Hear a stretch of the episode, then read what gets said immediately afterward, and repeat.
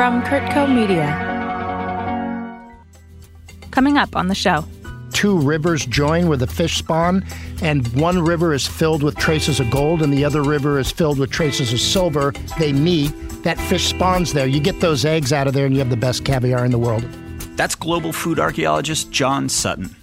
I'm Bruce Wallin, and this is Travel That Matters.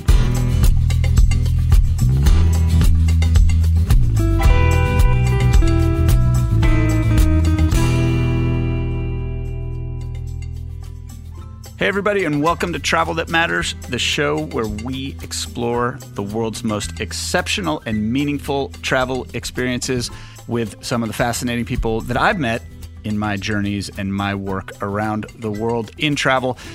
My guest today, I called him a global food archaeologist in the in the teaser up top. I, I don't think I've ever used those words together before, but I honestly I don't think I've ever met anyone quite like John Sutton. He is a food archaeologist, and, and honestly, it's one of the most interesting jobs I have ever heard of.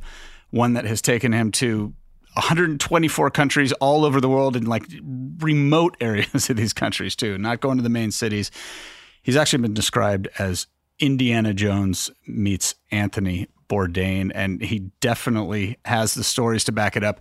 He tells them a lot better than I do, so we're going to get to him right now. But first, I want to let you know that John is about to launch a brand new podcast called Foods That Matter, where he is going to be sharing a bunch of these incredible stories that he has and his really, truly unique insights on, you know, food all around the world, ingredients, and much, much more. It's called Foods That Matter. So keep an eye out for that show. Also, keep an eye out for the next season of Travel That Matters, which is launching in January. It's a new MasterChef series, and we've got Wolfgang Puck, Charlie Palmer, and many, many other great chefs talking about all their favorite places to travel. Don't forget to follow Travel That Matters wherever you get your podcasts. And we always, of course, love to hear your feedback and comments. Also, be sure to stick around to the wrap so you can hear my conversation with another fascinating food expert, Claudia Hanna.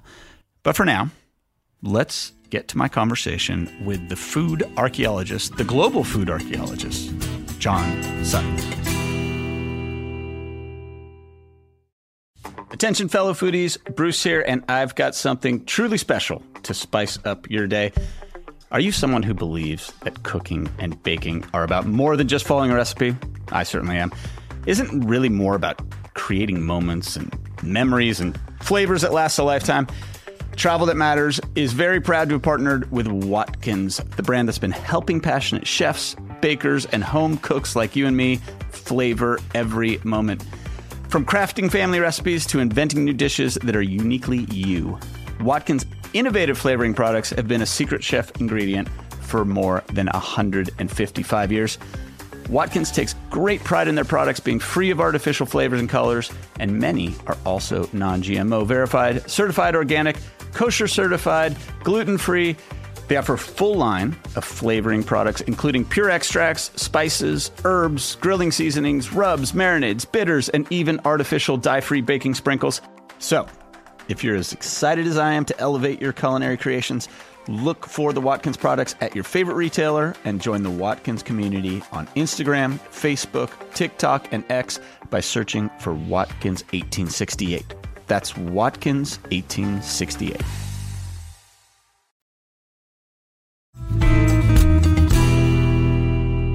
John, thanks for joining us on Travel That Matters. Great to have you here. Appreciate it. So, I usually don't start things off this way. Okay. But I think in this case, we I have a good reason to. Can you just please describe to me what it is you do for a living? Well, I'll, I'll tell you what people that know me say that I do for a living because I still don't know actually what I do. But people call me the Indiana Jones meets Anthony Bourdain of food, right? Where I'm the one that has to go around the world and find really particular food items and objects and bring them to stores and restaurants here in the US and across the world. So I'm constantly going in valleys and crossing deserts and really looking for really unique items that chefs and people use all over the US. I like that description. Indiana Jones meets Anthony Bourdain. Okay, how, how did you get into that? Like, how do you become that person and get into that line of work? You know, I was going to San Diego State in the early 90s, and then I saw an, an ad to go to school in Switzerland. So I thought that would be unique. Went out there, learned the wall was coming down, learned all about an integration between a central planned economy and a capitalist economy, ended up in Russia in the early 90s, realized that, you know, J. Paul Getty said, you buy low and sell high, bought vodka really, really cheap and started importing it to the United States as one of the first independent people to do that. It became a private label of a major market chain. And from there, I just been looking at stuff all around the world and bringing it in. Okay, so you work with chefs and restaurants as well, correct? I do. And so, like, how does that work? You know, does Thomas Keller come to you and say, "I want a new type of berry that no one's ever had before for for for a dish," or what is how, how does that play out? Well, let's take one chef out of San Francisco that's brilliant, Charles Phan He has a, a restaurant called Slanted Door. So I was in Sri Lanka. And at that time, Sri Lanka, remember, there were no boats to go out because of the war that was taking place there. When that ended, the fishermen that went out were catching massive tuna, right? Before that, tuna were dying of old age off the coast because they weren't being caught. Well, when I looked, I saw it was really ethical how they were catching the tuna, big hooks, so turtles and small fish couldn't catch it, and then flying it in to San Francisco. And it was so pristine that they were using it for their dishes at the Slanted Door. And that year, he won the James Beard Award for the best chef in the U.S. So that was really unique. How does that even start? Like, what do you get a lead on? Tuna in Sri Lanka is the next big thing. Like, how do you know to go to Sri Lanka for that? You know what? I'll get a call or I'll actually explore it myself at these massive food shows. But what I like to do is I go to the card tables in the back. I'm not in the middle where all these big, large corporations are, because all the fines are with the little guy in the back that can't afford those massive booths in the middle. And then just start talking to him. Hey, what else have you heard? What's unique there? What do you think that I could check out and go visit?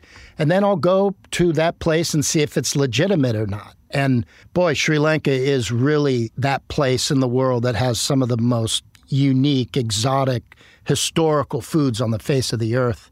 So actually, one of my my dream trips. I'm drinking a tea right now you, that I got in Thailand, actually. But oh, wow. um, one of my dream trips is to go to the tea plantations in Sri Lanka and taste my way through Sri Lankan teas. Is, is that something? Have you have you done that? I'm just I have. Curious. I okay, have. all right. So you're going to help me out there. Okay, so you're at one of these shows. You get a you get a tip of a place. Like, describe to us a, a, another place that you just went in and kind of discovered something new. So there's a food show in Guadalajara in Mexico, and I went to the back and I'm like, "What's this table got here?" And there was a vanilla bean.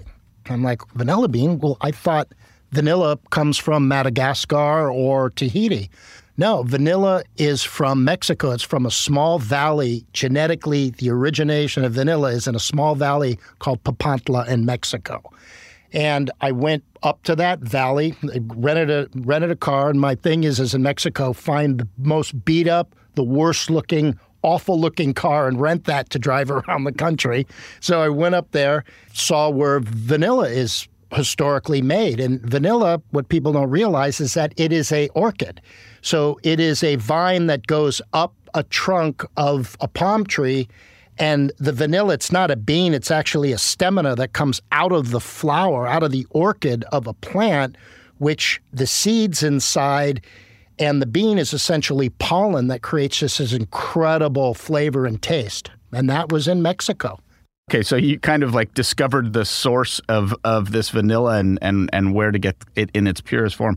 Has there been anything like, I don't again, a berry, a, a vegetable, whatever it is, something that like no one had ever yeah. heard of in the U.S. and you yes. went out there and discovered it? Yes. So there's this particular berry that no one no one really knows what it is. Is sea buckthorn. Have you heard of sea buckthorn before? No. Okay, so what it is is it is the most potent antioxidant, vitamin C laden natural substance that exists on the face of the earth. Wow. Okay. Okay.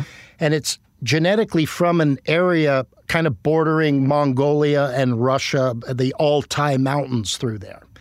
And in so when I went out there, I you know I'm a coffee drinker, I'm a tea drinker, but you have sea buckthorn juice in the morning, it completely changes your constitution. It's just you know so good for your skin, so good for your mind, and it's something I'm working on bringing into the U.S. But you know currently due to export and treasury restrictions, that's all been put on hold.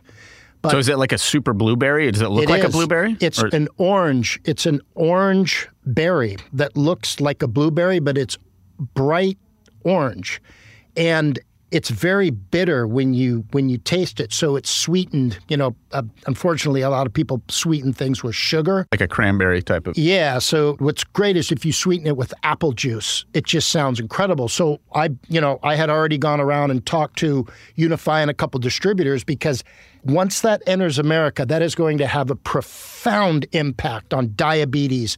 One's what I call not caffeine that basically keeps you awake it's a focus drink, and that's a big difference. There's caffeine that just kind of keeps you up there and awake, but then there's drinks that keep you focused. This is the top focus drink in the world, my opinion. I'm all in. Next time you want to go to Mongolia to get some, let me know. Wait, so describe the like where you discovered it. Is it in Russia or in Mongolia? Like a, where where is this place where they they grow these? So it's in Siberia, grown in the northern region. So it really only has a 3 month cycle to basically bear fruit. So it's under intense pressure from temperature swings. So you're looking at, you know, 40, 50 below in the wintertime for months out of the year that just impacts and stresses that out. And then you have an, um, a very powerful sun beating down on this bush that's very hot. And that's where that energy comes out of the ground and just puts all of that into that one little berry, that yellow berry, that bright orange. It's just powerful. Okay, so you're going, you know, whether that example or another, like you must have some pretty incredible meals on on these adventures and and and some in some pretty pretty interesting locations it sounds like you know in your recent adventures tell us about like some just incredible meal that just like opens your mind to something new yeah, I mean, I'll tell you kind of a controversial meal, and I didn't know at the time, and I look back and I, I wouldn't do it again. But this was in Iceland. This was a trip I went to Iceland with a, a group of individuals that had just started a, a, company called Blue Apron, and we went out there for a gentleman's bachelor party. And then we all sat down, and the meal came, and there's this red piece of meat with kind of a bone, you know, shaved off, and and I ate it, and it was like, what is this? It's so juicy. It's so fatty. It's just like one of the most melt in your mouth steaks I've ever had. And it was whale. Yeah. I realized that that's, you know, now you know why people want this so bad. Because you even have found it in places of Los Angeles, smuggled into some sushi restaurants. I because remember it that is Santa a, Monica a few years It back. is a death row meal for a lot of people out there. And any way to continue to ban that. And I and I wish Iceland would just take a pass on it and just no, don't even give somebody the opportunity because when it comes to food and man, you know, they're not necessarily obeying the rules out there. Right. Yeah, and, and certain things, I think we could draw the line at animals that are smarter than us. So, yeah, and give, I, give I mean, I, I, you know, there's a lot of things I just won't eat. I don't want to anymore. You know, I don't need to eat anything exotic. I mean, I'm I'm still alive after going to 124 countries, eating a lot of stuff. I just want to stick with the basics. Okay, so 124 countries. What are some of the, your favorite spots for specifically ingredients and cuisine? Like the places that have really just stood out to you in all your travels of being incredible destinations for the quality of their ingredients? Sri Lanka, number one. I mean, here's an island that's packed with cardamom, cinnamon, you know, the famous Singapore chili crab, all of those crabs come from Sri Lanka. So all of those big giant l- lagoon crabs come from Sri Lanka. The misnomer is that, okay, Sri Lanka is this island off the coast of India, therefore it's all, you know, Indian food. Absolutely not. I mean, it's a big seafood, it's an island nation. So you have some of the most amazing curries out of there. The use of coconut milk and the reduction of coconut milk with those spices are reducing food down to a level that is so delicious. We're going to take a quick break, but if you want to find out why volcanoes and meteors produce the world's best crops, don't go away.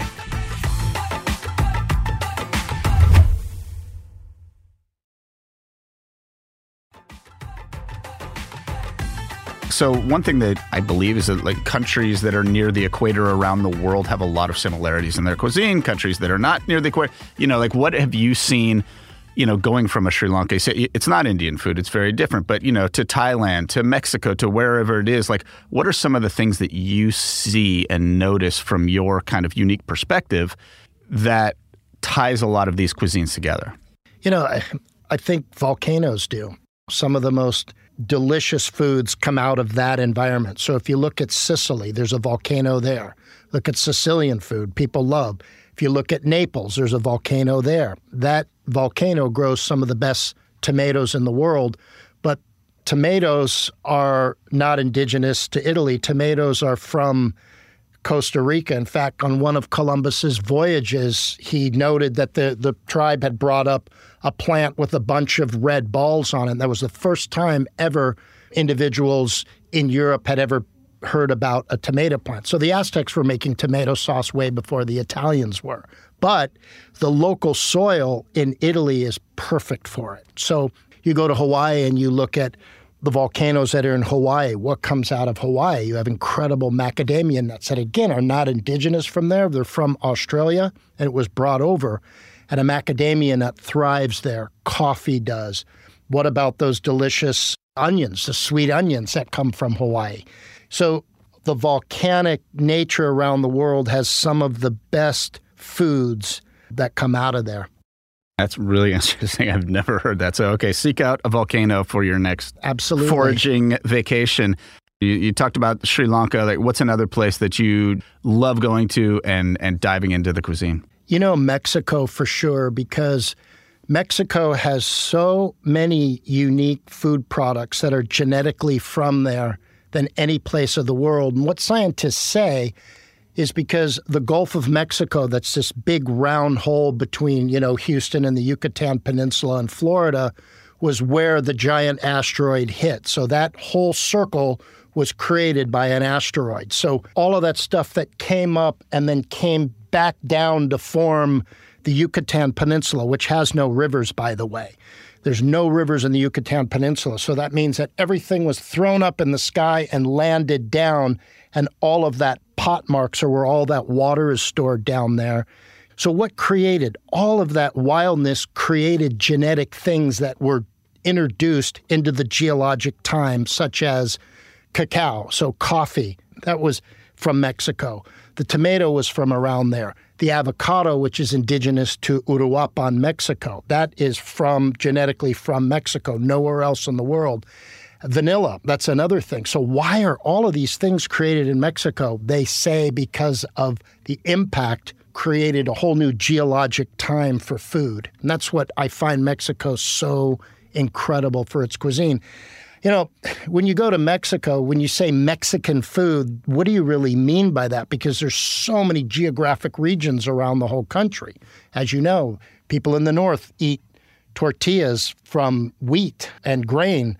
People from the south use corn. Kind of like in Italy, it was only people in the north used butter. Nobody in northern Italy used olive oil. Only the people in southern Italy used olive oil. Well, now all of these cultures are getting kind of mixed together, and you know that's what's fascinating to me about Mexico. Wow, I have a whole new understanding of my favorite cuisine now. Thank you. That is that is fantastic. Okay, so meteors, volcanoes, we know are, are going to be good leads for for great cuisine. What's another of your favorite spots? I'd say Argentina. Out of Argentina comes potatoes, which are way in the north, so the bordering area of Peru you know, there's 200 different varieties of potatoes, and the purpler they are, the much better they are for you. I mean, we genetically just made the big brown Russet potato, But if you look at all the different varieties of, of the potato, the waxiness, how good it is for your digestive system, what it actually does to cleanse your livers, parts of northern Argentina are incredible. Also, Andean grains are incredibly important for you. So, things such as the chia seeds and different sunflower seeds and anything seeds that come out of the Andean region are so good for you. I'll tell you, they're realizing now the importance of what seeds are for you. As a not Indiana Jones meets Anthony Bourdain, how do I get, you know, is there a place in Argentina where you think, like, as a tourist, or I can go and have some kind of experience that that is just captures what you're talking about, this kind of, you know, center of ingredients? Yeah, you know, Mendoza is really good because that's on the backside of the Andes. It's a, a huge city all for wine, but it's also just northern part of the Pampas. So you're going to get incredible meats that have been raised in the Pampas region, which is the largest area of, of natural grass in the world. So that's really good for cattle raising. Mendoza is also uh, an area that has farms to the north, so and the Andes in the back. So you're going to get those potatoes, you're going to get grains, you're going to get the beef, and now a big thing is seafood. The Argentine people were like the Irish, you know, they only eat meat and potatoes. Well, now both of them are realizing, wait a minute, we have this incredible sea next to us filled with all this fish and seafood. So Argentina is actually becoming a big seafood destination now as well. So we talked a little bit about you know you were in Sri Lanka right after war. You've been in in Russia recently. You know some some of this involves danger. Some of of what you do, like uh, where do you draw the line? And and have there been recent situations where you've kind of gotten a little past that line? I, I did a lot of business also in Tunisia, and I was on the the southern border between Tunisia and Libya, and that was when Gaddafi was taken out. And so you just had all this chaos going on. And as we were coming back, you know, we were stopped because there was all these big convoys and stuff. And there had just been a gunman that just shot, I think, you know, 100 people in the Bardo Museum in Tripoli, right? So I had to like deal and go through all of that. And the older I get, the more I draw the line because I appreciate the value of life more. But I'll tell you when there are terrorists that are looking for foreigners that do not look like locals and they are killing them, that's when I will not go. But in Mexico, that's not happening. Right, right. That's interesting. Yeah, because I mean, I, I get asked this question about Mexico all the time. And that's a, a big differentiator, I think, with Mexico is that it is it, extremely rare for a tourist to be targeted. In fact, quite the opposite. Yeah, the they, car, they the, want to make sure the tourists are fine. The cartel likes American tourists. Yes, They're they not going to do that. yes, they do. All right. I want I want to do something fun here. I want to do a quick lightning round with you. I'm going to throw out a few places that we haven't talked about, and I want you to tell me about a food there and then some kind of like quick, interesting uh, little tidbit about that food or ingredient, whatever it is. All right, here we go.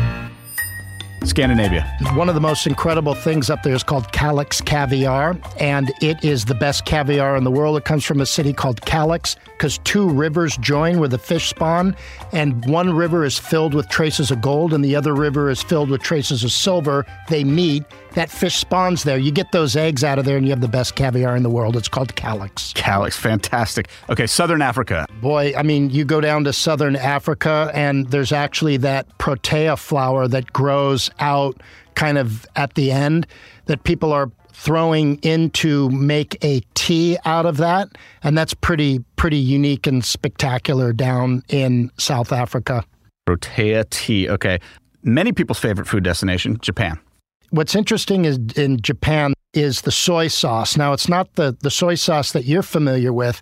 So, if you go uh, to the northern island where they make the unique soy sauce using the old traditional methods in wood, it's pretty phenomenal. Life changing soy sauce in Japan for sure. Australia.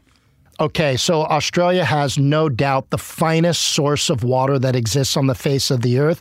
It's on the Yorke Peninsula and it's in these limestone caverns. Someone told me that there was a source of water that was this alkaline water And most alkaline water is not real, but down there in the Yorke Peninsula, it's a game changer. When people figure that place out, look out. The best water is in Australia. Okay, British Isles. I mean, look, food is alcohol too. So you go to the Islay Peninsula and you have the peaty scotches that come out of there is pretty phenomenal. One thing we haven't really talked about is the U.S. What what are you finding that's interesting here? You've got lobster, you know, from both the Pacific and the Atlantic side. The Atlantic having the claws, the Pacific side has, you know, just the antennas with no claws. The seafood is actually really fascinating to me on both sides. Iberia Peninsula, Spain, Portugal. Well, Spain's phenomenal because you have the famous pork, you know, the black ham, the pata negro, that really only the pig eats that black acorn, and you slice this piece of meat off of that that's been cured. There's not much in the world that tastes so good of that pata negro. One of the things that makes it very hard to be a vegetarian is that that specific meat. How about Israel? Israel's phenomenal because you've got an amazing part of the country that they created this circular irrigation system. So it's awaken up the soil there, and they have some of the best vegetables grown in the world out of there, specifically eggplant. So there is an eggplant that is grown in Israel with less seeds. There's places here in the US that will pay an enormous amount of money just for this specific eggplant that's grown in Israel. Also, if you want some of the best falafel in the world, with all of the different mixtures of spices and vegetables and stuff, you go go to a falafel dealer in Tel Aviv, and then you come back and tell me if there is anything not better. there are a few things better than that, that's for sure. We talked about one side of the Andes in Argentina. What about the other side in Chile? Oh, so okay, in Chile, you've got some of the most spectacular wine growing regions in the world because you've got that runoff from the Andes Mountains and you've got the Diablo wine that's famous there and you've got amazing grapes. So I would I would be drinking the wine from there. Plus it's a massive ag- agricultural region. So you have some of the best grown vegetables and fruits and things like that that come from Chile. What about the UAE or surrounding areas in the Middle East? Okay, so the UAE is essentially a desert and there is a desert radish that if you find this thing, it's the most expensive thing that exists on the face of the earth. And it's a red radish that they only find in the desert. I forgot what the name of it is, but one was given to me as a gift. And I was told, you better consume it here because if you're caught exporting that out of the country, you're going to get in big trouble. you don't want to get in big trouble. We're going to take a quick break, but when we come back, John is going to tell us about this incredible herb that he discovered that he says is helping people live to 100 years old.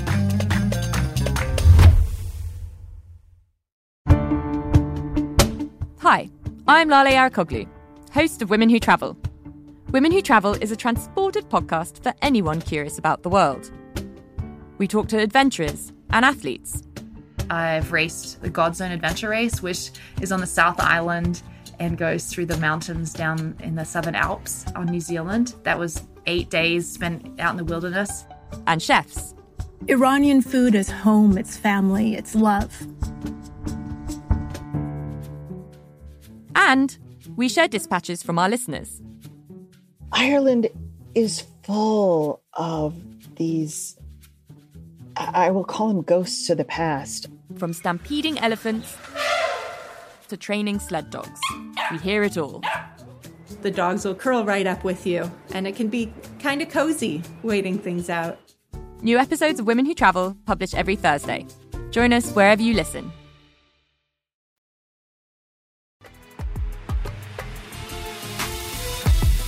Okay, what what's the next like frontier of of your job for for you? You're always one step ahead. Where are you going next? Where's your next frontier? There are these islands in the northern Philippines. There's like a group of five of them. I think they're called the Babuyan Islands, right? And up there, they're again, they're volcanic in origin. There are certain plant species that are very filling and they almost act as not only good for your body, but actually can control weight. So the older I get, the more that I'm really looking for food products that have not just taste or not just something that's good for culinary cooking. I'm getting asked from a lot of celebrities and a lot of people to find those ingredients to add to coffee, you know, to add to a candy bar of some type and really push the envelope and look at local people to see, you know, are they living longer? Are they smiling? Are they happier? Are they feeling good? And I've been to so many blue zones around the world where I could kind of feel and target what those ingredients are. So has that informed your diet in a way? Have you gone more vegetarian, like less meat over the years? I have actually. I I know what a good steak is like. I don't need to really go back and have a whole nother delicious steak again. There was a study done on which city in the world has the oldest people that are over 100 years old, still active, still loving, still hiking, still working. And it's a city called Acciaroli in Italy. It's south of the Amalfi coast by about a couple hours. And I went down there, and there was a team of doctors and everything that were like, What's going on here? And they found it out. And you won't believe this. So, what they found is they found a herb called rosmarino, which is rosemary. And what that city does is it grows wild everywhere, right? And they pick the sprig and they chop it all up and they put it on their eggs in the morning. They cover it in their food. They take the sprig and all the fishermen have it in their bottle of water. Everybody has a sprig of rosemary. And the sap that's in that actual rosemary, that substance has a profound effect on your body. It's it's a medicine essentially that is good for your blood, that cleans your blood, that cleans your liver, that is an antioxidant, and it's just the rosemary has a massive. This all the studies UCSD shown that that is what they figured out why that village is so big. Okay, so I now now I have have a better use for my rosemary plants in my backyard yeah, put now. It in your water. They're not just for uh, you know the occasional dish.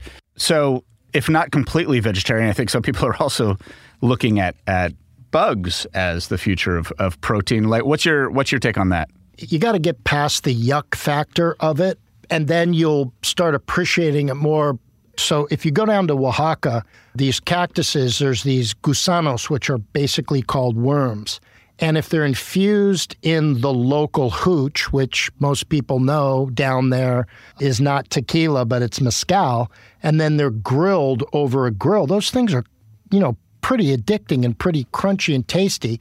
And they use them in what's called sal de gusano, which is the worm salt. And that's the salt that, if you really are a mezcal drinker, you should put that over the, the, the rim of the glass. Now, they're good for protein. Um, they're actually, you know, good for the environment because they're not competing against things humans are for diet. And also, there's grasshoppers, which is down there, which is called chapulines. So you roast those grasshoppers, you put them in a taco, and then there's something else called Mexican caviar, which is ant eggs, which they cook in a lot of eggs and stuff down there. Those things are actually really tasty and really good for you. But you know what? People have been eating a lot of bugs and they don't even realize it. Like, what do you think a lobster is? All that is is a bug that crawls on the floor of the ocean. I mean, you know, what's a crab? I mean, that's kind of a bug too.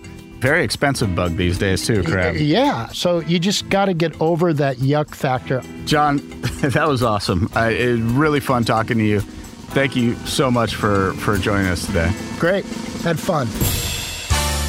And now for the Wallin wrap up. Man, that was fun talking to John. I met with him in the Malibu studios and, and we did our interview there and I could seriously talk to that guy forever. In fact, I really want to I want to tag along with that guy on on some of his adventures. He has a he has a real love for Mexico, which which of course we share and and uh, I don't know. I just think traveling with him would bring a whole new perspective to so many of my favorite destinations and then also, you know, places that I haven't been.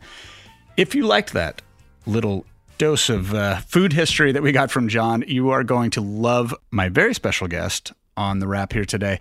Claudia Hanna is her name. She is a food historian, a culinary travel guide, and a podcast host. She specializes in Greece, Cyprus, Turkey, and other Mediterranean countries. So let's get to it with Claudia Hanna. Claudia, great to have you. Thank you so very much, Bruce. So you just launched a podcast. If this food could talk, tell us about that. It just it just came out. Give us a give us a quick synopsis. It is a brand new podcast with APT Podcast Studios, that's American Public Television, and it is a food history show. So we go back in time, we go across the world trying to find crazy stories about the origins of the foods we love, and then we bring them to you. And then I get to cook with you. So you're actually a food historian yourself, obviously, which is you know a big reason why you're you're hosting this show. Olive oil, I happen to know, is is your your specialty or one of them. How do you get into that? How did that line of work, becoming an olive oil expert? So I teach Mediterranean cooking classes and I lead culinary tours overseas. And I'm ethnically of Egyptian and Greek descent. And so I started to like go down this path, like, you know what, people are talking about authentic foods. And, and so I was like, you know what, let me teach you guys about how to make all this stuff that I kind of grew up with. Regarding olive oil, though, specifically, I've got orchards back in Cyprus where my family has a home. And so we've been picking and making our own, pressing our own olives for at least a decade, if not longer. Guessing Cyprus might be part of the answer to my next question, which was like, where do I go to find the very best? Like olive oil and olives, both. I mean, I guess the, the olives are so different everywhere. Does olive oil differ that much from place to place? Absolutely. It all is about the terroir. So if you know anything about wines, which you, you might, you know, in California, you guys have got wonderful wines as well as wonderful olive oils. It's all about the terroir of the land. So if you've got some land that is by the sea, your olive oil is going to have a little bit more of a salt, salty air and you're going to want to pair it with foods from the fish, like from seafood. It's all about, or versus if you're up in the mountains, you might get some olive oils that are more heartier and has more of a sage flavoring. It's really all about the terroir. What is it growing around? And then trying to pair it with foods from that same region. Now, what about the olives themselves? I mean, there's so many different varieties. I think a lot of in the in the old days here in the U.S., it was like green or black, and that right. was it. And now we have so many options, which I love. Mm-hmm. What are some of your favorite personal spots? First of all, did you know that there's actually no difference between a green and a black olive? Black olives are nothing more than ripened green olives. We've got actually like I think it's more than hundred different varieties of olives. Some of them with the, like the kalamatas are grown in certain regions. One of my favorites is the Koroneiki, which is in Greece. It's more in the Sparta region of Greece, the Peloponnese. That's one of my favorites. I find it to have a little bit more of a meatier taste and it has a bit of a bite. So, what you're looking for in a good olive oil is a mono or singular cultivar, cold pressed. Like single vineyard, essentially. Basically. Okay. All right. You like you mentioned that you lead trips to a lot of these places, Cyprus and, and Greece and Egypt. Aside from the great olive oil and olives, what makes these destinations fascinating from a food perspective and how does that kind of play out in these in these experiences since i've lived and since i i'm from this part of the world and i've I've got family and friends and all that kind of stuff. I really try to take you guys for an authentic taste of the Med. So you're not going to go to the large scale producers of olives and olive oil. I take you to the little mom and pop shops that have had generations of growers in the same family it's more off the beaten path, and that's kind of what most people like. You're cooking in caves with Turkish families, which is really, really fun after like exploring ancient cities. I mean, we're, we're talking about underground cities, and then you kind of go above ground to their cave dwellings, and then you just literally have a nice stew. Usually it's a goat stew with some vegetables inside of it. And then a cup of Turkish tea, and the owners try to chat with you for a little bit. That sounds pretty good. Goat stew with a cup of Turkish tea. How do these country? I mean, clearly there's a lot of commonalities between the cuisine of these different cultures that are that are surrounded by or you know surrounding the Mediterranean. Mm-hmm. How do they differ? Like, what is what are some of the standout things between it? You know, going to Turkey and then hopping over to Greece or to Cyprus or or to Egypt. I mean, Egypt especially. Sure. So, no, the, uh, uh, as you can imagine, the Mediterranean has similar climate, so it grows similar vegetables, uh, fruits. But it comes down to spices. So when you think of like North African cuisine, that's when you get your your cumin, your saffron, your thicker, heavier spices, the harissa. and actually I have to say your grains. So you're going to focus on bulgur wheat and freekeh in North African cuisine. Say, for example, say Greek cuisine or Italian cuisine, where it's going to be more pasta and orzo and more tomatoes and garlic and onions. So it, it really comes down to which spices they have access to and what they've gotten used to cooking. And what about what are we pairing this with in terms of we, we talked a little bit about wines, but what are what are some of your kind of favorite wines to to pair from these regions? One of my favorite things to do in the world is to do this olive and wine pairing thing. And I love teaching it with all my friends. They come over and I make them do this. So I do like a black olives with tomatoes and garlic, like a whole clove of garlic, cherry tomatoes, black, black olives. I like the gemlik Turkish olives for this particular recipe. I throw them in a roasting pan and put a slather of olive oil all over it and some salt, maybe a little oregano if I have it, if I think about it. Throw it in the oven at like 450 degrees for about 10 to 15 minutes, making sure you nice and like saute, like turn over that pan all the time so it doesn't charcoal on one side and not the other.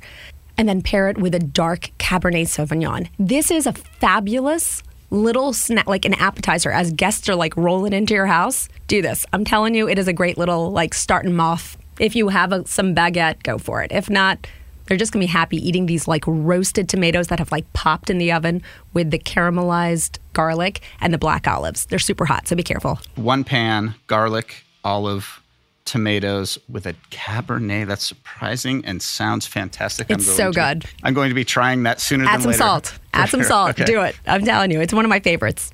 All right. What about so Cyprus? I think uh, of those destinations is probably one that people from the U.S. know less about. It's Mm-hmm. not as common as maybe Turkey or Greece or Egypt. Give us a day on Cyprus. So, first thing I like to do is take everybody to the farmers market in the morning, which sounds so crazy because it is not like the farmers markets in the United States. It's not like specialized apricot jellies and whatever. We it is literally I'm sorry. I love I love my farmers markets here too, but it's like so funny when you compare it to the mounds of eggplant that you can purchase in six different varieties. So, I like to go to the farmers market and find the little producers of cheeses and olives and and spices and then pick through them, teach everybody how, what's going on and how to like put those together. Then we head back to a small producer. Usually I try to cook with a local chef. And then in the afternoon, we're usually on a sunset cruise and jumping in the water and stuff like that. So visiting that area in the heart, I mean, that's a great time to visit vineyards in California or, or wherever. But how is that a different experience in, in this part of the world with the olive harvest and, and everything? It depends on the season. So we're actually the month. So in September or end of August is when we're harvesting our grapes to turn them into wine as well as just eating fresh grapes. And then we move into October where our early October is going to be when we do our pomegranates and then again we turn them into pomegranate syrup which we use this almost like a balsamic reduction. We make out out of sour pomegranates and it reduces. And I we I use that pomegranate syrup on top of salads. Think of a caprese salad or on top of roasted meats as I'm throwing them on. So it's great. It's a little fun little trick that I've learned.